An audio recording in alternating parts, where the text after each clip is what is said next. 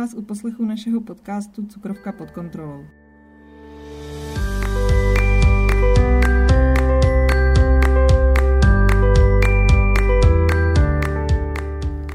Mé jméno je Kateřina Průchová a spolu se mnou tu pokaždé bude i Monika Němečková. Oběma nám byl před několika lety diagnostikován diabetes prvního typu.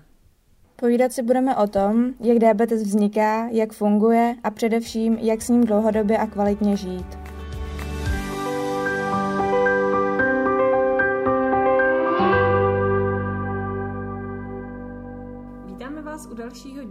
Podcastu Cukrovka pod kontrolou. Dnes eh, tady nebudeme jenom eh, já s Monikou, ale bude tady i náš host a tím je Jana Zahradníková, nutriční terapeutka, která se řídí motem si výsledkem svých každodenních návyků a o tom, jaké by ty návyky měly být, eh, vám dneska bude povídat. Moc tě tady vítáme a zdravíme tě, Jani. Ahoj. Ahoj, já vás taky všichni moc zdravím a vítám a děkuji, že jsem tu mohla, být nebo že tu můžu být a přispět do toho vašeho užitečného podcastu. Děkujem. Tak eh, se můžeme hned pustit do Eh, eh, do první otázky, na první otázku, a to, jak jsi se dostala k tomu, co děláš a jestli můžeš nějak víc přiblížit vlastně čemu všemu se věnuješ, kde tě třeba najdeme, kde působíš a podobně. Tak já jsem se vlastně k tomuto oboru dostala skrze své vlastní problémy nebo svůj vlastní příběh, což byly poruchy příjmu potravy. A nebudu zabíhat zbytečně do nějakých velkých detailů, ale hodně mi to dalo a hodně mi to i vzalo a proto eh, bych řekla, že se trošičku rozvinula ta moje empatie k lidem, kteří třeba mají nějaké zdravotní potíže, protože každý, kdo ty zdravotní problémy má, tak za ním většinou stojí nějaký příběh a často to je upozaďování sebe sama na úkor třeba potřeb ostatních. Takže vlastně je krásný, jak v tom oboru eh, nutriční terapie se pak propojuje ta psychosomatika a, a mnoho dalších jiných aspektů, o kterých tady potom možná budeme mluvit. No a tak jsem si řekla, že že to prostě vezmu do těch svých vlastních ruk a nebudu, nebudu oběť, ale prostě mm, budu tvůrce a, a uzdravím se, takže jsem z toho úspěšně již eh, několik let venku a, a po škole jsem skočila rovnou do své vlastní praxe a, no a pomáhám lidem, nebo spíš uh, je jakoby inspiruju a já se jako nazývám průvodce zdravých návyků, protože vnímám, že opravdu není to všechno jenom o jídle, ale o těch ostatních návycích, který pak tvoří celek a, a každý z nás je výsledkem svých každodenních návyků. Přesně jak jste to řekli holky na začátku. Skvělý, tak když se teďka uh, budeme bavit chviličku jenom o tom jídle, tak uh, jak si myslí, že by měla jako strava vypadat? Každýho z nás je jasný, že je to hodně individuální, každému prostě něco jiného, a tak obecně, co se dá považovat jako za zdravou stravu. Mm-hmm. Tak vlastně studium mě naučilo nějaký pohledy, kterým, kterým, eh, kterým jsou vedeny nutriční terapeutky v rámci různých diagnóz, onemocnění a potom praxe mě taky naučila spoustu pohledů, jak eh, některý vlastně zajetý uh, informace nebo některé informace, které třeba uh, se učíme v korelaci s, různýma onemocnění, s různými onemocněními, tak se musí prostě dopersonalizovat. Takže ta zdravá strava uh, je nebo vždycky záleží na té jedinečnosti a individualitě každého z nás a často se mění i u člověka, který už má často zdravý ten eh, životní styl, tak se často mění s tím, co ví, jak objevuje, jak poznává dál, v jaký situaci je, v jakém zdravotním stavu je, čemu věří, jak spí a jaké má samozřejmě cíle. Takže člověk, který chce nabrat svalovou hmotu a člověk, který chce, teďka když jsme tady v tomto podcastu, tak třeba uh, srovnat glykemie, tak bude třeba směřovat k tomu stejnému cíli, k té stejné jakoby uh, zdravé stravě, kterou ještě teda popíšu, ale začne třeba od jiného konce. A za mě, když jsem si dávala uh, a psala jsem článek na téma vlastně zdravá strava, tak jsem si dala dokupy takový jako čtyři bodíky, který opravdu za mě jsou klíčový, když se řekne zdravá strava a to je a zase se budu opakovat, jo, mně přijde, že už to musí vidět všichni, ale přirozená, co nejméně průmyslově zpracovaná, další bod je vědomně snězená, další bod je vhodně upravená a poslední bod je pestrá. Takže vlastně úplně klasika, ta přirozená, co nejméně průmyslově zpracovaná. Každý z nás pozná salát, jablko, ořech, rýži, rybu, ale prostě když se podíváte na nějakou tyčinku v barevném obalu, tak prostě je horko těžko, kdybyste ji rozbalili nebo nějakou tatránku, tak horko těžko vymyslíte, co všechno za složky tam můžou být uh, jako zastoupeny a většinou to složení těch potravin jako velmi dlouhé. Takže ta přirozená je ta, co má nejméně uh, vlastně těch složek na tom obalu, nebo jak to říct. Ta vědomně snězená strava je v dnešní době taková jako alfa omega, protože upřímně vždycky se s klientama dost pobavíme, buď v poradně, nebo teďka v téhle době na Skypeu, když uh, začnu mluvit o tom, že určitě nesedějí u oběda před počítačem s mobilem v ruce, že jo, určitě nesedí u večeře na gauči, jídlo na klíně a nekoukají na televizi nebo nevolají s někým a určitě to nehltají, ale vědomě to prostě jí v klidu tak se smějou, že je to přesně naopak, že jo, že ráno stanou, honem do sebe něco hodí, sednou před kompl nebo honem rychle do práce a, a úplně se u toho jídla jako nezastaví. A ono to není jenom o tom, jako že máme být, um, jak to říct, u toho jídla jako jako etiketa, to není o etiketě, je to o tom, prostě je tam, jde o ten fyziologický proces, že jakmile jsme v sympatiku, což je vlastně část autonomního nerstva, který nás jako podněcuje k té akci a jsme prostě ostražití, tak eh, i ty metabolický, i to metabolický zpracování potom není úplně takový, jaký bychom vlastně očekávali, takže my bychom měli být opravdu jakoby v klidu, každý sousto vědomě požvíkat, promísit se slinama, protože uh, už sliny obsahují různé enzymy, například amylázy, potom pokračujeme žaludkem, kyselina chlorovodíková, různé další enzymy, tenký střevo, tlustý střevo a může ta strava jakoby nějakým způsobem být dobře zpracovaná. Ale jakmile jsme ve stresu, zhltneme to, nepokoušíme to pořádně a nena, ne, jakoby nenastartujeme tu správnou, ten, ten správný zažívací proces, který třeba už začíná právě v těch ústech, tak potom můžeme mít různý sekundární negativní projevy, nadýmání, může nás bolet břicho, to nás zase jakoby v úzovkách uh, demotivuje uh, k dalším a k dalším věcem, co se týče toho mm, jako životního stylu. Takže ten, koho bolí prostě břicho, protože furt hltá, tak potom dalšího půl dne nejí a potom, až ho přestane bolet břicho, tak se zase večer nadlábne, jo. Nevím, jestli jsem srozumitelná, ale jakoby ta, to, to vědomě se zastavit u toho jídla, udělat si na sebe třikrát denně čas, tak to je moc důležitý. Moc důležitý mm-hmm. vědomě sníst, pokousat, napít se. Je to určitá forma sebelásky, to zdravé jídlo a tady to vědomí jezení.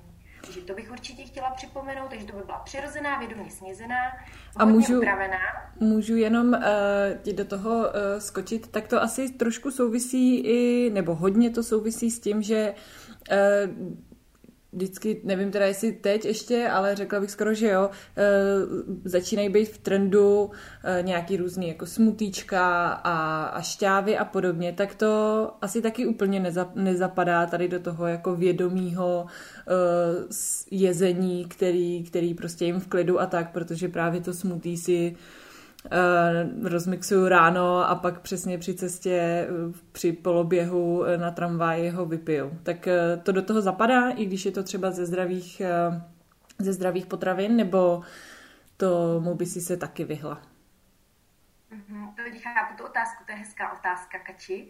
A víš co zase, to jídlo je nástroj, takže pokud někdo má jako součást té pestré stravy právě třeba nějaký smutíčko z zeleniny, z ovoce a je to jako smysluplně se skládaná, mm, jakoby, nebo smysluplně se skládaný, doma udělaný tady ten jako výrobek, tady ten koktejl, tak já v tom nevidím problém. Samozřejmě potom, když se bavíme o diabeticích, tak zase můžeme jo, říct spoustu nevýhod, který to má, ale u běžné populace, tak pokud to je ve smyslu odbydu se, takže si zamíchám tady nějaký nakoupený prášek, smíchám si to s vodou a po cestě přesně, jak se říkala, to jako do sebe hodím, tak to nevnímám jako dobrou variantu, ale pokud je to občasná součást toho pestrého režimu, tak, tak to nevidím až zase takový problém. Kromě toho, že samozřejmě je to zbavený vlákniny, je tam třeba koncentrovaný, jakoby koncentrovanější cukr, protože je tam třeba víc ovoce rozmixovaných,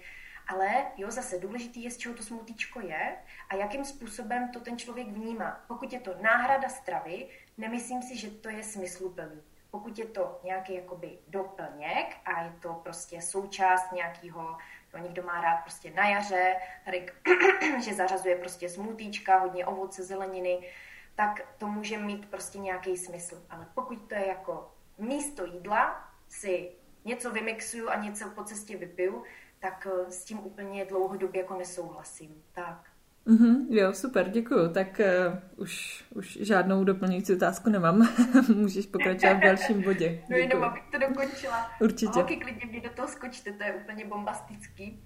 A máte krásné otázky. A Potom teda vědomě snězená, to už jsme si řekli, pak vhodně upravená, jo, že spoustu prostě lidí si nakoupí úžasný oleje, úžasné potraviny, ale potom to třeba špatně skladují a špatně upraví. Takže je potřeba vědět, že existují nějaký třeba oleje, který se hodí pouze za, studeno, eh, za studené úpravy a některé oleje naopak eh, nebo tuky jsou hodný, jsou termostabilní, takže jsou hodnější na tu tepelnou úpravu že sice ty super extra panenský zastudené lisované oleje prostě patří do pomazánek, do salátu, na zeleninu jen tak jako zakápnout, nebo klidně na lžičku, ostropestřet, zelněný olej, perfektní, ale zase s nima prostě nemůžeme péct, nemůžeme na nich grilovat, je, ty tuky prostě oxidujou a my nechceme oxidované tuky, prostě jsou prozánětlivý, takže zase ta, ta, ta vhodná úprava a to vhodné skladování je taky strašně důležitý, jo, že,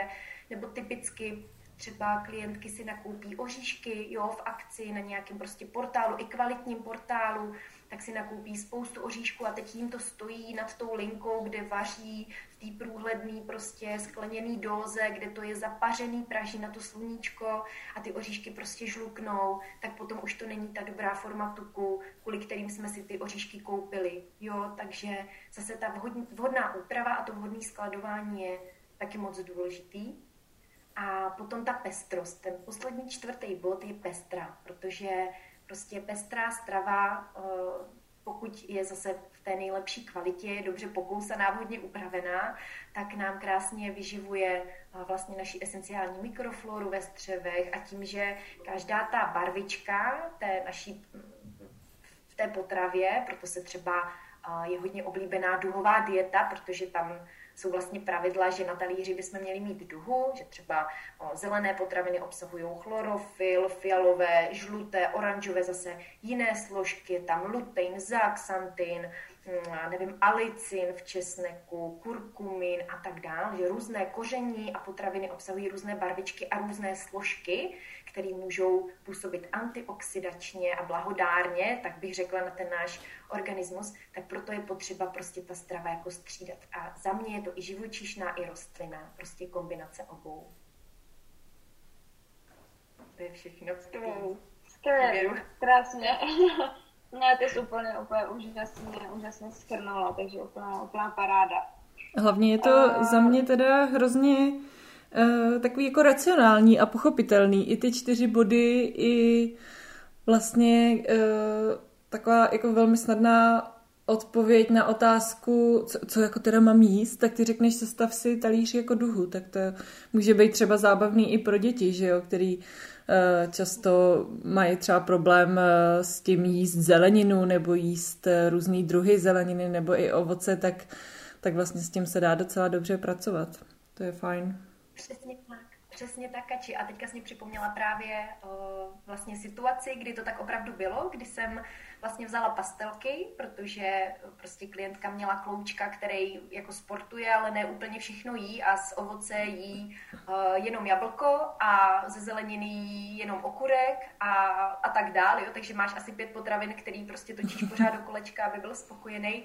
No a já jsem vzala ty čtyři pastelky, řekla jsem mu, jestli umí kreslit duhu, jestli zná duhu, tak nakreslil duhu společně jsme prostě vymysleli barvičku každý pastelky z ovoce a ze zeleniny, co by třeba rád chtěl a měl v té kaši, na těch palačinkách, super dobrý ovesných z banánů a prostě v polívce jakou zeleninu. A hnedka to šlo, hnedka jak to dítě prostě dáte mu tu moc, že on si může vybrat a zároveň mu jako vysvětlíte, že to není jenom, aby si zaplnil bříško a žaludek, ale že prostě z toho potom může fungovat a bude právě silný, zdravý chlap, který bude ten sportovec, který prostě potřebuje všechny ty stavební složky, tak ty děti jako jak pochopí, proč vlastně jí, jo, trošičku jim to přiblížíme, ještě do toho interaktivně zapojíme, tak přesně jak si Kači říkala, že to může být dobrý pro děti, tak ono to je fakt dobrá pomůcka pro ty dětičky. No, ta duhová dieta třeba.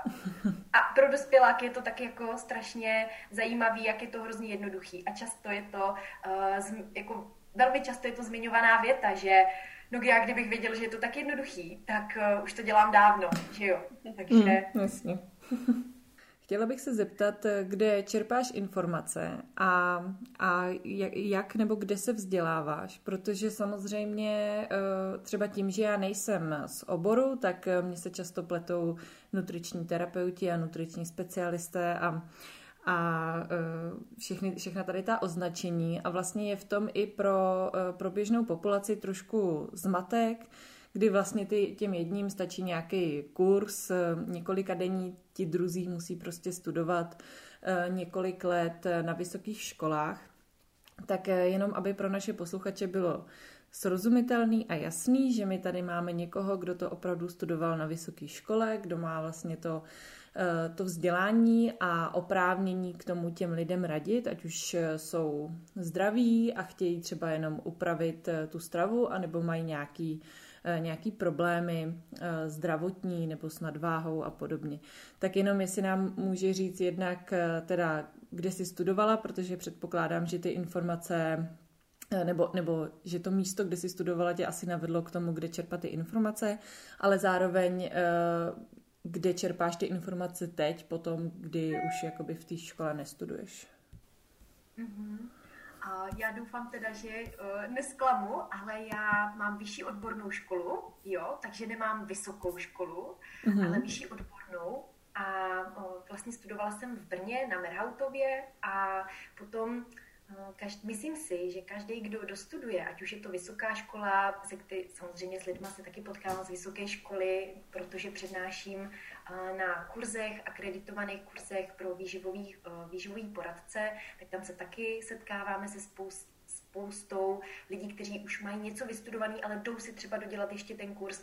Já jsem vlastně pochopila, že ta, ta cesta je cíl a člověk se musí neustále vzdělávat a škola mi opravdu dala takový velký náhled do té patofyziologie, co se týče manifestace nějakých onemocnění. Dala mi velký základ jakým způsobem funguje státní systém jakoby nemocnice, co se týče vlastně nutriční terapie. A pokud chci, nebo pokud já jsem chtěla vlastně, nebo nechtěla vyloženě pracovat jako v nemocnici a chtěla jsem si to dělat, řekla bych tak jako po svým a protože mi přišlo někdy líto, ale samozřejmě to chápu, že prostě ne ve všech zdravotnických zařízeních, které jsou státní, tak na ty lidi jsou, není prostě dostatek toho času, který by třeba ten člověk jako potřeboval. A já jsem se nedokázala prostě spokojit s tím, že vím, že na toho člověka nemám dostatek času a že mu třeba neřeknu všechno, takže mě motivoval můj manžel, teď už manžel vlastně do toho, že si mám otevřít svoji poradnu, když to mám tak ráda a prostě mám to jakoby zkusit a mám do toho jít, že mě jako podpoří, tak, eh, tak jsem vlastně si otevřela tu poradnu a zjistila jsem, že ta praxe je opravdu o tom dovzdělávání se neustále, protože takovou jako zajímavou cestou je, že čím ten člověk je jakoby jistější v těch uvozovkách základech, tak mu přijde někdo, kdo mu otevře skulinku eh, ještě někam jinam, on se v tom zase dozdělává a takhle jakoby roste. A já třeba vnímám, že mi chodí těžší a těžší kazuistiky, a, a vlastně neustále mě to jakoby vede se prostě posouvat a už dovzdělávat. A to dovzdělání si myslím, že je neuvěřitelně klíčový a já jsem se začala eh, vzdělávat na škole klinické naturopatie v Praze, na různých prostě kurzech, ať už je to Fitness Institut, Institut moderní výživy, Institut funkční medicíny a výživy, se kterými teďka tež spolupracuju, takže tam jejich kurzy jsou úplně úžasný a jejich pohled prostě na to lidské tělo a ta celá funkční medicína je pro mě osobně jako revoluční a moc se z ní inspiruju a mám to moc ráda. Takže takže ta škola je jedna věc, to je takový ten start, to je jak prostě ten řidičák kači, že jako dostaneš řidičák a teď se musíš vyřídit ty sama, jo, takže, takže prostě to vyřídit se, eh, ve smyslu jako naučit se řídit pořádně tady v tom oboru, tak to je prostě neustále se vzdělávat. Já jako za mnou, kdybyste se teďka podívali, taky prostě spoustu knih, mám nakoupený protokoly, kurzy, poslouchám prostě i zahraniční samozřejmě lektory a snažím se jako nasávat ty, ty co, co nejaktuálnější informace, které mi dávají smysl. Takhle. No, mm-hmm. Takže je to prostě mm-hmm. o těch informacích. A ještě si tam zmiňovala, jaký je rozdíl mezi nutričním poradcem, nutričním terapeutem, nutričním specialistem. Tak nutriční poradce je člověk, který vlastně uh, má kurz, uh, standardně tak, jak učím třeba na Fitness institutu, tak je to dvouměsíční kurz, kdy, ale uh, jakoby pozor, jo, já jsem samozřejmě taky navštívila ledas, který kurzy, ale opravdu uh, není kurz jako kurz, a já jako vnímám, že ty informace těm studentům tam dáváme velmi jako dobře koncentrovaný a hodně jich, jako hodně. Takže já třeba vnímám, že Uh, samozřejmě nějaký dvoudenní kurzy, kde se seznámíš eh, s basic makroživiny a nějaký jako metabolismus, tak to prostě samozřejmě člověk není kompetentní, ale, ale existují i kurzy, kde třeba těch informací je opravdu po vícero a už jako je to slušná, slušný základ, to vzdělání. No a potom jsou vyšší odborné školy, nebo respektive střední školy, tam je nutriční asistent, vyšší odborné školy, tam je nutriční terapeut, který je oprávněný pracovat bez lékaře, ale nemá vysokoškolský titul, má jakoby DIS, diplomovaný nutriční specialista, takže to jsem já. A pak je bakalářské studium, tam je nutriční terapeut, ale s vysokoškolským titulem. A pak je uh, nutriční specialista a tam je, jakoby, uh, to je už je magistr. Takže, takže a ten má tu vlastně vysokou školu. Takže takový jsou rozdíly, avšak prostě eh, cílem není mít co nejvíc titulů, ale cílem je prostě najít si to, co tě naplňuje, baví, fascinuje a prostě jít do hloubky a dovzdělávat se, dovzdělávat se hlavně v té praxi potom. Jo, což jsem třeba ráda, že mi ta škola hodně dala té praxe. Jo, mohla jsem mít zase, jo, prostě školy nemůžou zajistit úplně ty nejvíc, nejlepší místa na světě, kdyby každý chtěl být. A předpokládám, že sedět vedle pana vojáčka a koukat mu pod ruku, jo, tak to úplně samozřejmě vám škola nezajistí, ale, ale já jsem se prostě podívala na diabetologii, na kardiologii, podívala jsem se do domova důchodců, podívala jsem se prostě do soukromí poradny, protože jsem si to domluvila, podívala jsem se, jo, všude možně, kde jsem tak nějak cítila, že třeba bych to hm, jako mohla využít pro sebe a tak jsem si představila, co mě z toho vlastně eh, vychází, kde bych chtěla dělat. No a vyšla mi ta soukromá praxe. Takže, mm-hmm, takže takový mm-hmm. jako rozdíly. No a cílem je prostě ne, že papír, papír, titul, titul, ale prostě jako vědět, vědět, znát a vědět a umět to těm lidem hlavně i předat a umět s nima zacházet a umět je vést. Mm-hmm. No, děkuji moc za, za takovou uh, rozsáhlou odpověď. Já si myslím, že to je právě hrozně důležitý to vysvětlovat, uh, i jakým způsobem právě se uh, ten nutriční terapeut, uh, nebo vůbec kdokoliv, kdo ti prostě se rozhodne radit uh, o jídle a o tvým jídelníčku, tak jak se o ty informace, o ty nové informace zajímá a jak, jak nad tím přemýšlí protože tím, že já teda jsem prostě z úplně jiného oboru, který samozřejmě vyžaduje taky celoživotní vzdělávání, tak, eh, tak je pro mě hrozně, eh, hrozně jako uklidňující vědět, že to není někdo, kdo se prostě zasek, eh, na určitým trendu nebo v určitý době a vlastně nic moc jiného nepřijímá, protože s tím se prostě s Monikou setkáváme dnes a denně, kdy nám někdo jako vyvrací ten směr, který jsme si vybrali my, eh, i přesto, že tím velmi úspěšně řešíme diabetes prvního typu, tak, eh, tak pořád je spousta eh, odborníků, který se nám to snaží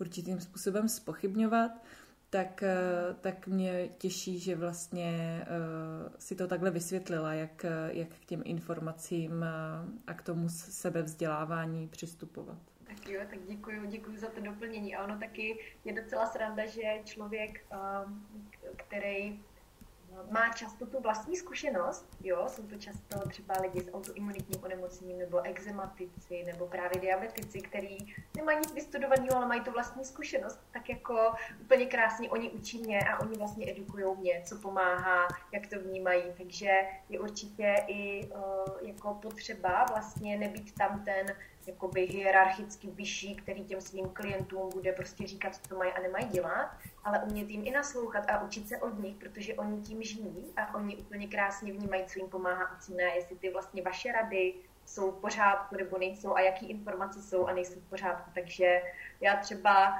jako obdivuju člověka, který může jít do protivky eh, Monče, která vlastně to žije, jo. To je prostě, já si myslím, že tam leda co nejde konfrontovat. Prostě já to žiju a já, to je moje tělo a já vím, jak reaguje každý den. Takže, takže to, to obdivuju, tady ty lidi, kteří to konfrontují. To by si se divila, že, že, nejde, že nejde něco rozporovat. Víď, Moni? No, jsme mohli jo, mě tohle jako nepřes... No, to je, my co o tom přesně bavíme furt, no. Že ti to prostě stejně ty lidi budou rozporovat, že to prostě nejde. Mě sportovní lékař ve škole furt tvrdí, že nemůžu sportovat. A přitom já vím, že jdu obden běhat, cvičím, jdu prostě sportuju hodně a mi stejně řekne, že nemůžu sportovat, no tak jako bohužel s těma lidma, jako já ať ho uznávám, tak tak mě to vlastně jako strašně mrzí, protože vím, jak se cítím a právě díky té stravě můžu sportovat líp než na té klasické stravě. Tak vlastně nerozumím tomu, proč ten jako můj pohled nemůže aspoň přijmout, ale, mm. ale to nedá se nic dělat, třeba se to tady zlepší u nás taky. Hele, je to o lidech, však to známe všichni. Mm-hmm. Není to o tom, jestli někdo je, není lékař, je, není terapeut, je o tom samotném jako člověku. A já taky jsem někdy tak že mi prostě třeba doktorka, kde je moje klientka, který se třeba zlepšují ty glykemie, jako volá a, a se mě i na něco zeptá, nebo mě to pochválí, nebo řekne, jestli to může použít i dál pro klienty, jako nějaký muster, nebo něco má. A pak jsou prostě doktoři, kteří jakoby uh, tu zpětnou vazbu tam nemají úplně příznivou, jo, takže je to, je to prostě o lidech a hlavně je dobrý uh, jakoby nebýt z toho zdrcená a nebýt, nebrat si to prostě osobně, protože uh-huh. je to prostě cesta a dřív nebo později si myslím, že to, co jako vyloženě funguje, tak musí být uh, jako šířeno, jo, že um, tam už nej, není to o spekulacích, často to ani není o studiích, často to ani není prostě o um, jakoby právě těch titulech kdo co, ale je to o té jako praxi a ona ta praxe nejde nějakým způsobem ošidit. Nejde. Takže to, co nefunguje, se vždycky ukáže a to, co funguje, se vždycky ukáže. Ať s tím někdo souhlasí, nesouhlasí. Já třeba vnímám to, že třeba někdy jsou lékaři naučení uh, jet uh, jakoby ve svém systému a ten, kdo už je tam třeba dlouho, tak mu to opravdu může připadat jako praštění na hlavu, protože on se prostě učí, že šestý jídel, svačinky a druhá večeře a tím vlastně tomu člověku pomáhá. A kdo tomu věří, tak prostě potom reálně může mít strach o svého klienta, a když mu nějaká zahradníková říká, že prostě svačinky nejsou potřeba, můžou být i kontraproduktivní, pokud má někdo inzulínovou rezistenci a tak dále. Takže tam mhm. prostě je důležité jako vytrvat, správně to vysvětlit ty informace, aby to ten člověk správně uchopil, aby jako nehladověl, nebo si myslel, že nemůže jíst, nebo že jo, ale ta správná interpretace, ta postupnost, přiměřenost a ta, ta schopnost a otevřenost se o tom jako bavit aby jsme, ještě já si taky přiznám, se někdy připadám jako taková jako uh, bez titulu, jo, neuznávaná prostě vůči nějakému třeba postoji lékaře, který má nějaký výrok, jo, na, na třeba nějaké moje doporučení, ale on ten človíček, který to začne žít, tak prostě stejně eh, se uvidí, že jo, stejně prostě ten člověk buď má lepší glykemie, hubne, anebo právě naopak, je to nebezpečný a je mu hůř, jo, to je, to se mi teda ještě nestalo, ale, ale jo, prostě ta praxe ukáže. A zase já jakoby nechodím do protivky, jo, vůči lékařům a já se ne, já těm klientům jakoby ne, um, nikdy neříkám, no to nedělejte, to je na prd, nebo vůbec ne. A naopak si myslím, že i my jako zdravotníci, bez ohledu na to, že je to lékař, nebo je to sestřička, nebo kdokoliv, tak bychom měli mít k sobě úctu, protože to povolání jsme si vybrali, protože chceme prostě pomoct a šíří dobré informace a realizovat se v tom. Měli bychom si krýt záda, i když třeba víme, že bychom to udělali jinak. Jo? Takže jako myslím si, že bychom se spíš měli jako fakt spojovat a kooperovat, protože ten klient, pokud nám jde o toho klienta, z toho stejně nejvíc vytěží, když my budeme v synergickém vztahu a ne když přijdou k lékaři sportovnímu a řekne nesportujte a ty pak Moni, jo, se tady zajímáš o to lidské tělo, který zase říká úplně ten opak, tak ty jsi třeba jako moudrá a máš hodně zkušeností a víš, co si z toho máš vzít a jdeš do toho, ale někteří fakt jako čekají, až jim někdo řekne ano, ne, jo, a podle toho budou dělat a neskusí to, protože mají strach, protože nemají tolik vědomostí. Takže ta synergie mezi zdravotníkama je moc důležitá. Nezahazovat, nezesměšňovat se, kdo je víc, kdo míň a co je blbost a co není blbost, ale prostě domluvit se a na, najít si ten čas a trošičku potlačit to ego, že i já jsem se mohla mílit, nebo je fakt, že teďka bychom s tím nemuseli jít tak rychle, protože ten klient třeba, jo, da, da, da, da, da. Takže, takže, takže takhle, no. Tak jo, tak eh, se možná můžeme trošku víc eh, přiblížit eh, k té tvý samotné praxi, respektive k práci s klientem. Nás by zajímalo, jakým, jakým způsobem se svými klienty pracuješ, jak často jsi s něma třeba v kontaktu, co po klientech požaduješ, aby, aby ti vlastně posílali třeba nějaké reporty, nebo jak, jak často se s nima potřebuješ setkávat a vůbec jakým způsobem vlastně k ním přistupuješ jestli si eh, jim děláš jenom jídelníčky nebo, eh, nebo kontroluješ nějakou jako fyzickou aktivitu, spánek, podob, eh, pomocí třeba nějakých aplikací a podobně. Mhm. Tak s klienty pracuju takovým způsobem, že úplně, teda to řeknu od začátku, jo, že když si někdo ke mně objedná, tak on prostě vypíše takový jako formulářek a jak odešle objednávku, kde si prostě řekne, v jaký časy se mu to hodí, ke komu půjde, protože nejsem v centru návyku jenom já, ale mám tam prostě skvělý tým, tak si prostě vybere, odešle a vyskočí na něho takový okýnko, kde si stáhne materiály, který musí vyplnit aspoň 3, 4, 5 dní před konzultací, to musí poslat. Takže pošle svý lékařský zprávy, pošle celou, celý ten dotazníček, kde je rodina, farmakologická anamnéza, celý jeho prostě příběh, kde vypisuje, jak se stravuje, jak se potom jídle cítí. Kdyby to byl diabetik, tak si zapisuje glykemii, jakou má stolici, uh, jaké suplementy bere, Jo, a tak jako opravdu řekla bych, že je to celku komplexní dotazníček a symptom monitoring v jednom, kdy já už předtím, než toho člověka před sebou uvidím, tak ho dokážu trošičku jako načíst a pochopit tu jeho cestu a pochopit ten jeho příběh.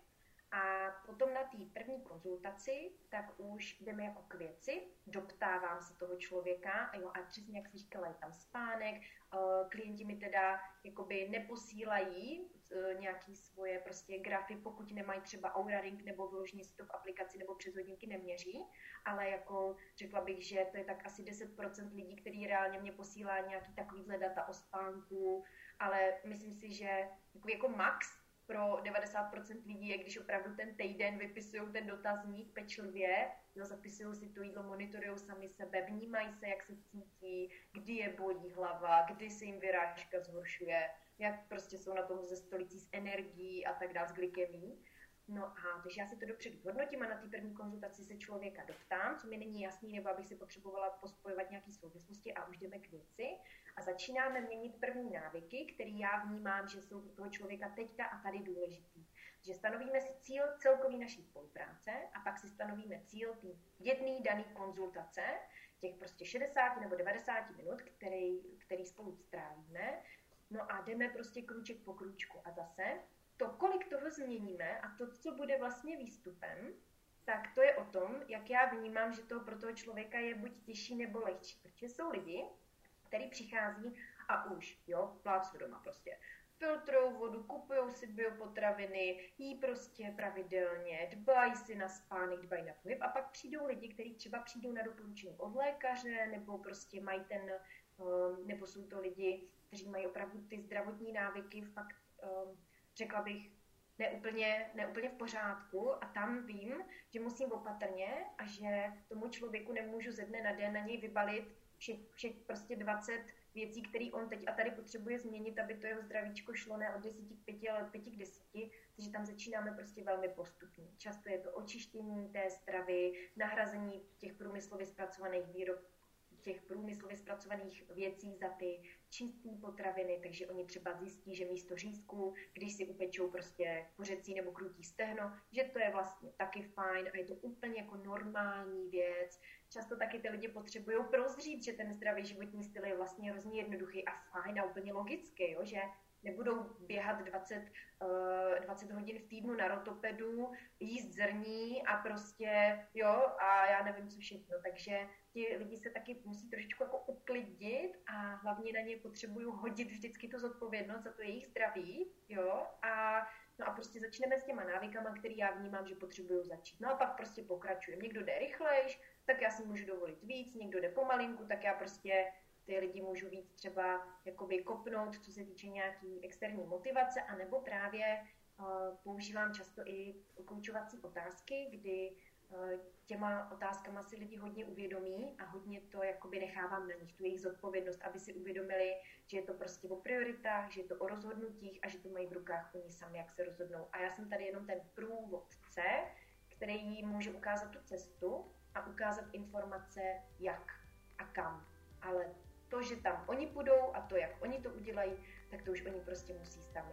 Tak úplně, úplně krásně jste schrnula. Fakt mně, mně přijde, že u nás eh, je vel, přesně velký problém to, že ty lidi neberou zodpovědnost za svoje zdraví a že prostě hodně lidí to přenechává tomu lékaři a jako nemyslím si přesně, co tady schrnula, že nemyslím si, že jako je dobrý jít k doktorovi s tím, že on ti předepíše léky a tím to vlastně končí, takže to je úplně super, že, že s nimi pracuješ takhle a z toho fakt, fakt z toho hroznou radost, to myslím, že jako je hrozně důležitý.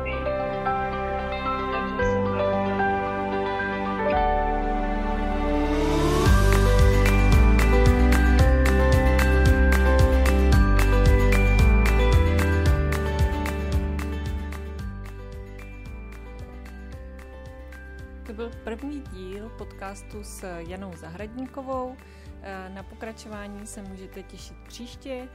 Pokud eh, byste měli nějaký dotaz eh, k této první fázi nebo k, této, k tomuto prvnímu dílu, tak určitě můžete napsat na stejnou adresu, kterou tady vždycky opakujeme, a to je e-mailová adresa cukrovka pod kontrolou zavináč gmail.com a nebo můžete napsat na naše Instagramové účty a to buď na náš společný cukrovka pod kontrolou nebo na Diafree a nebo na Eat Your Fears. Budeme se těšit eh, i příště s Janou Zahradou